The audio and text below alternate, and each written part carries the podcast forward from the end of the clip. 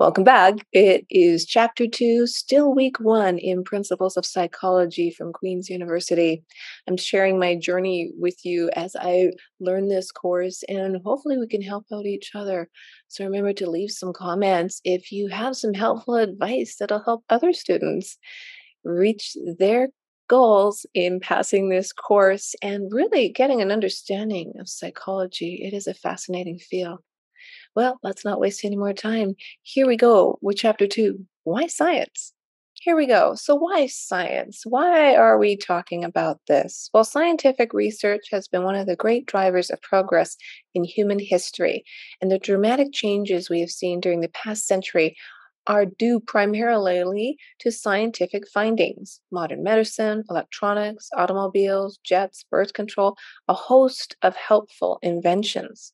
Psychologists believe that scientific method can be used in the behavioral domain to understand and improve the world. Although psychology trails the biological and physical sciences in terms of progress, we are optimistic based on discoveries to date that scientific psychology will make many important discoveries that can benefit humanity.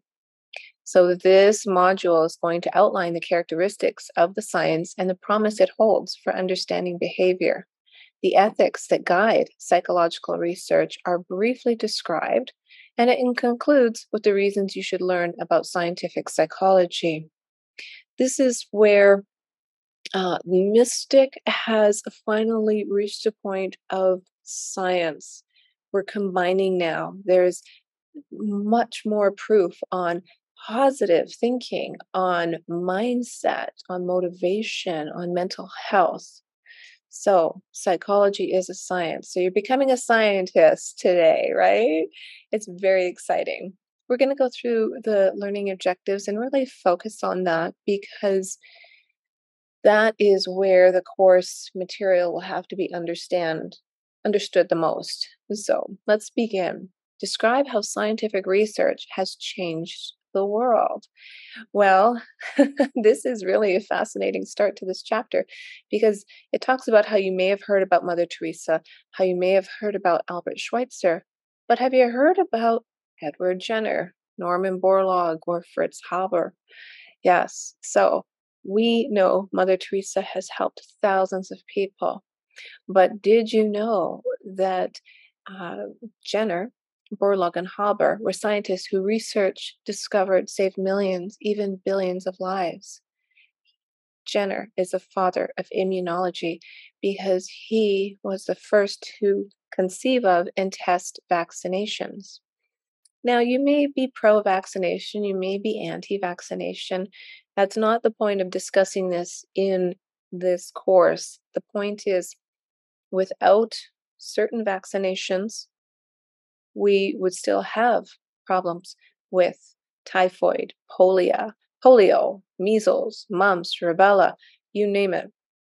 Science has helped us live better lives, whether it's through our lifestyle that we no longer have to walk everywhere or through having better nutrition and schooling and medical advances and technological advances. I mean, think about it. This is amazing. We're we're here online together. You could be anywhere in the world and we're having conversation about psychology. Well, let's begin with what is uh, science and because and the reason I want to do that is because We've talked briefly about how research has changed the world, and the next learning objective is the key characteristics of the scientific approach. And it's a lot of observation. So, how has it changed? well, here's an interesting part, and I'm going to read between the lines here. Ancient people were more likely to believe in magical and supernatural explanations for natural phenomena such as solar eclipses or thunderstorms. By contrast, scientifically minded people try to figure out the natural world through testing and observation. Specifically, science is the use of systematic observation in order to acquire knowledge. So, that is the careful observation of the natural world with the aim of better understanding it. Observations provide the data that allow scientists to track, tally, or otherwise organize information about the natural world. We talked briefly in the first chapter about the empirical methods, and that is something what you can actually measure. Approaches to inquiry that tie to actual measurement and observations. And it's a wonderful way to learn about the physical and biological world. Science is not magic. It will not solve all human problems and might not answer all our questions about behavior, but it is a way to approach it. And it's super exciting that psychology is being approached this way now. So we can learn more about the human mind, about mental health. Now, as this course goes on, I'm just going to say briefly when you see a highlighted word, that's an important word. And I am going to have an extra bonus chapter, well, not chapter really, an episode that just talks about the definitions that you can listen to while you're sleeping or something. I don't know. Maybe walking the dog, whatever works for you.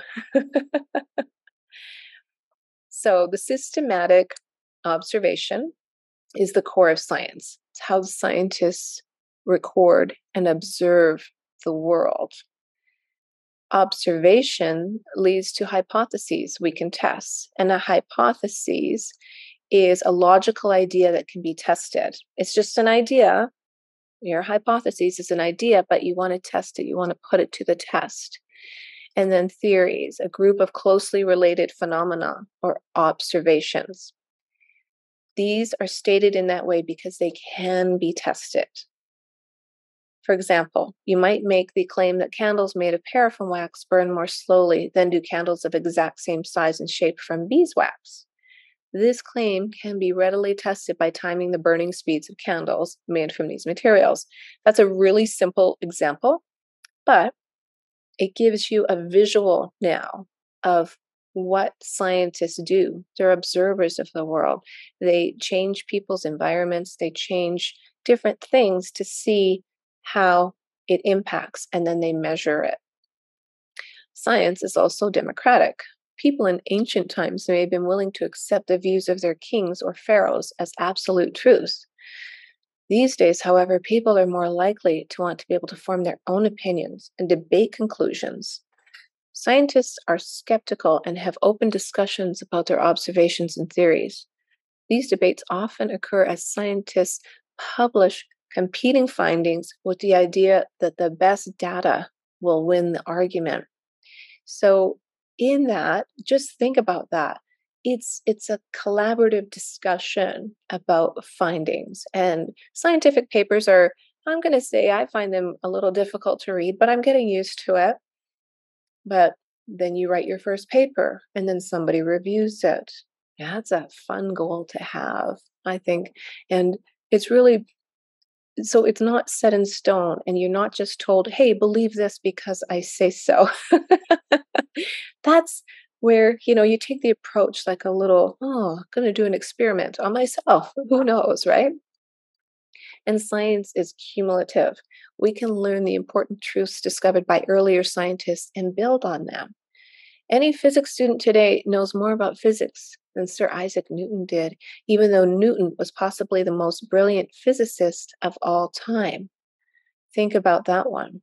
A crucial aspect of scientific progress is that after we learn of earlier advances, we can build upon them and move farther along the path of knowledge the next learning objective is to discuss a few of the benefits as well as problems that have been created by science. I thought that was quite a, quite fascinating. So even in modern times, many people are skeptical that psychology is really a science. To some degree, this doubt stems from the fact that many psychological phenomena, such as depression, intelligence, and prejudice, do not seem to be directly observable in the same way that we can observe the changes in ocean tides or the speed of light because thoughts and feelings are invisible. Many earlier psycho- psychological researchers chose to focus on behavior. You might have noticed that some people act in a friendly and outgoing way, while others appear to be shy and withdrawn. If you have made these types of observations, then you are acting just like early psychologists who use behavior to draw inferences about various types of personalities. By using behavioral measures and rating scales, it is possible to measure thoughts and feelings. This is similar to how other researchers explore invisible phenomena as the way that educators measure academic performance or economists measure quality of life. Interestingly enough, one important pioneering research was Francis Galton, a cousin of Charles Darwin, who lived in England during the 1800s. Galton used patches of color to test people's ability to distinguish between them. He also invented the self report questionnaire, in which people offered their own expressed judgments or opinions on various matters. Galton was able to use self reports to examine, among other things, people's different ability to accurately judge distances. Although he lacked a modern understanding of genetics, Galton also had the idea that scientists could look at behaviors of identical and fraternal twins to estimate the degree to which genetic and social factors contribute to personality, puzzling issue we currently refer to as the nature nurture question. What I love about that is there's an entire chapter dedicated to nature and nurture, and it really gives us a good insight to twins and how they do hold a bit of a key there. In modern times, psychology has become more sophisticated. Researchers now use better measures, more sophisticated study designs and better statistical analysis to explore, human nature. Simply take the example of studying the emotion of happiness. How would you go about studying happiness? One straightforward method is to simply ask people about their happiness and to have them use a numbered scale to indicate their feelings. There are, of course, several problems with this people might lie about their happiness, might not be able to accurately report on their own happiness, or might not use the numerical scale in the same way. With these limitations in mind, modern psychologists employ a wide range of methods to assess happiness. So, this is a fascinating field. Like, how do you assess somebody's happiness? How do you know they're telling the truth? Well, it goes on to say they use, for instance, peer report measures in which they ask close friends and family members about the happiness of a target individual. Researchers can then compare these ratings to the self report rating and check for discrepancies. Researchers also use memory measures with the idea that dispositionally positive people have an easier time recalling pleasant events, and negative people have an easier time recalling unpleasant events. Hmm. Modern psychologists even use biological measures such as saliva, cortisol samples. Yes, cortisol is a stress related hormone, or fMRI images. That's images of the brain. We'll do a whole chapter on as well. And the left, which is the left prefrontal cortex, is one area of the brain activity associated with good moods. I like that. I don't know about peer report measures because nobody knows you but you. People can look at you and think they know what's going on in your mind, but they don't really know. So I'd, I'd like to read more about that. Despite our various advances, it is true that psychology is still a very young science.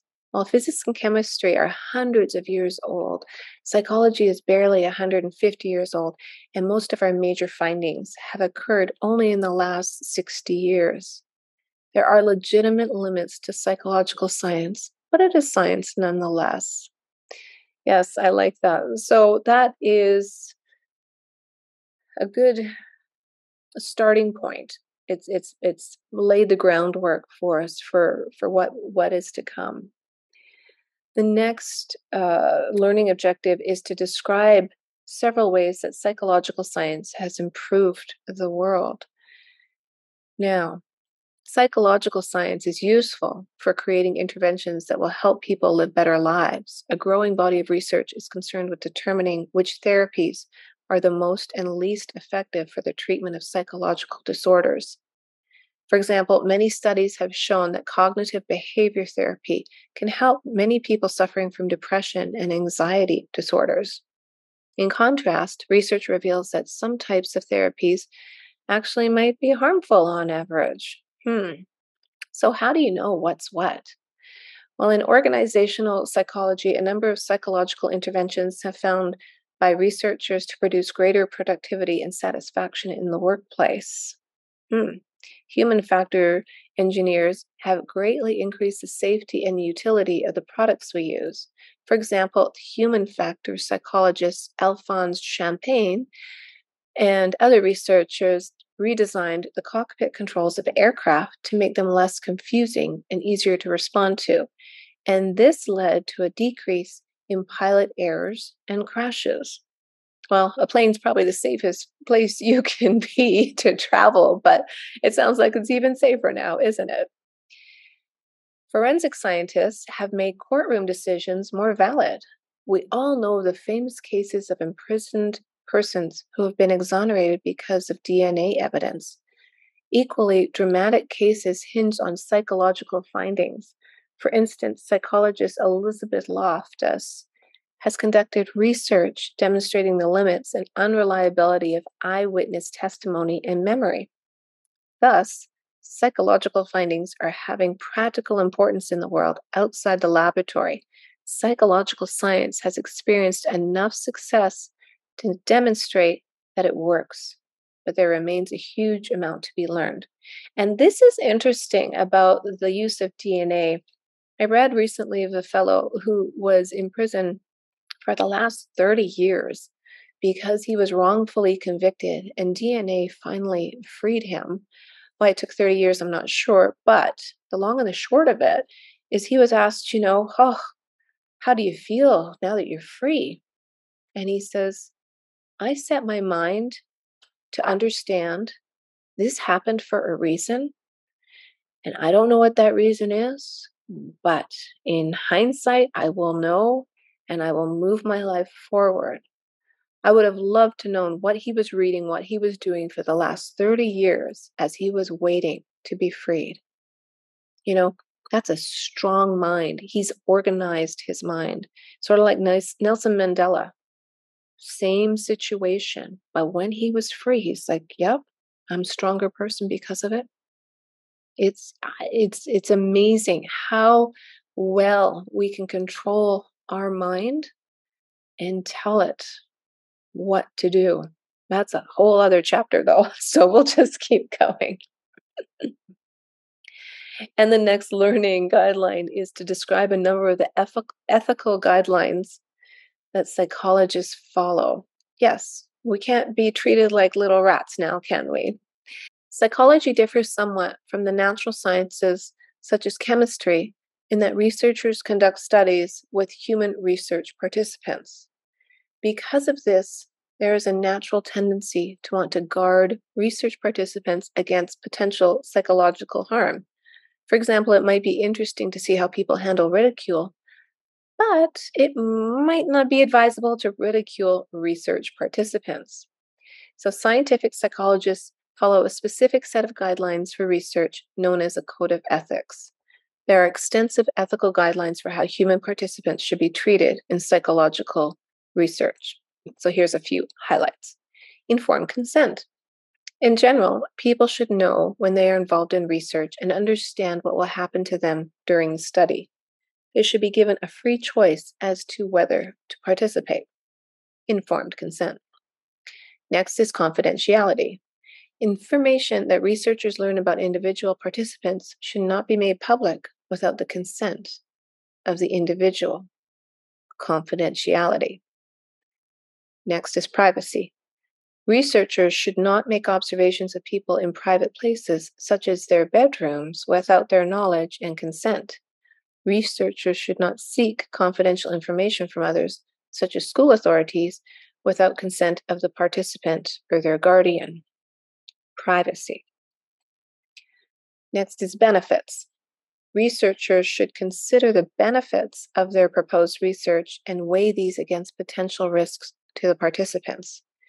People who participate in psychological studies should be exposed to risk only if they fully understand these risks and only if the likely benefit clearly outweighs the risks. So you weigh the benefits. Deception is next. Some researchers need to deceive participants in order to hide the true nature of the study. This is typically done to prevent participants from modifying their behavior in unnatural ways. Researchers are required to debrief their participants after they have completed the study. Debriefing is an opportunity to educate participants about the true nature of the study. Yes. Well, and that is where it's different in the psychological studies because you can do uh, a different type of study for medication, for example, called the placebo effect, where you may be taking a new drug to help you with a certain illness, or you might be taking a sugar pill.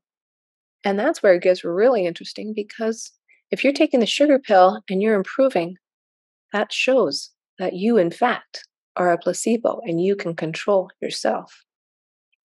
Another topic for later. So, in in summary, for chapter two, on uh, what what is science, right? Why learn about scientific psychology?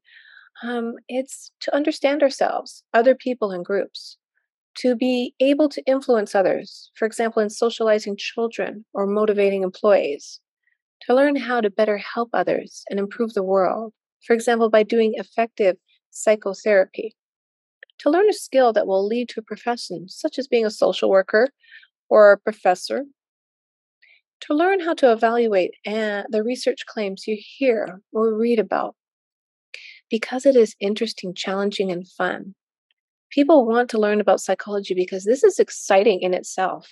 Really understanding human nature, regardless of other positive outcomes it might have. Why do we see movies? Because they're fun and exciting, and we need no other reason. Thus, one good reason to study psychology is it can be rewarding in itself. So, in conclusion, for this chapter, the science of psychology is an exciting adventure, whether you will become a scientific psychologist, an applied psychologist, or an educated person who knows about psychological research. This field can influence your life and provide fun, rewards, and understanding. The hope is you learn a lot from the modules in this text and also that you enjoy the experience. I'm really loving to learn about psychology and neuroscience, and I know it's a lot to digest, but you deserve this and you will succeed. And I'm really hoping that you share some comments in uh, you know if you're watching this on youtube share your ideas share with others uh, you know let's let's get this community talking about psychology and how amazing it is to learn about human nature in order to live a more inspired life so make sure you hit that subscribe button you don't want to mix the next chapter in our journey through Psych 100 at Queen's University.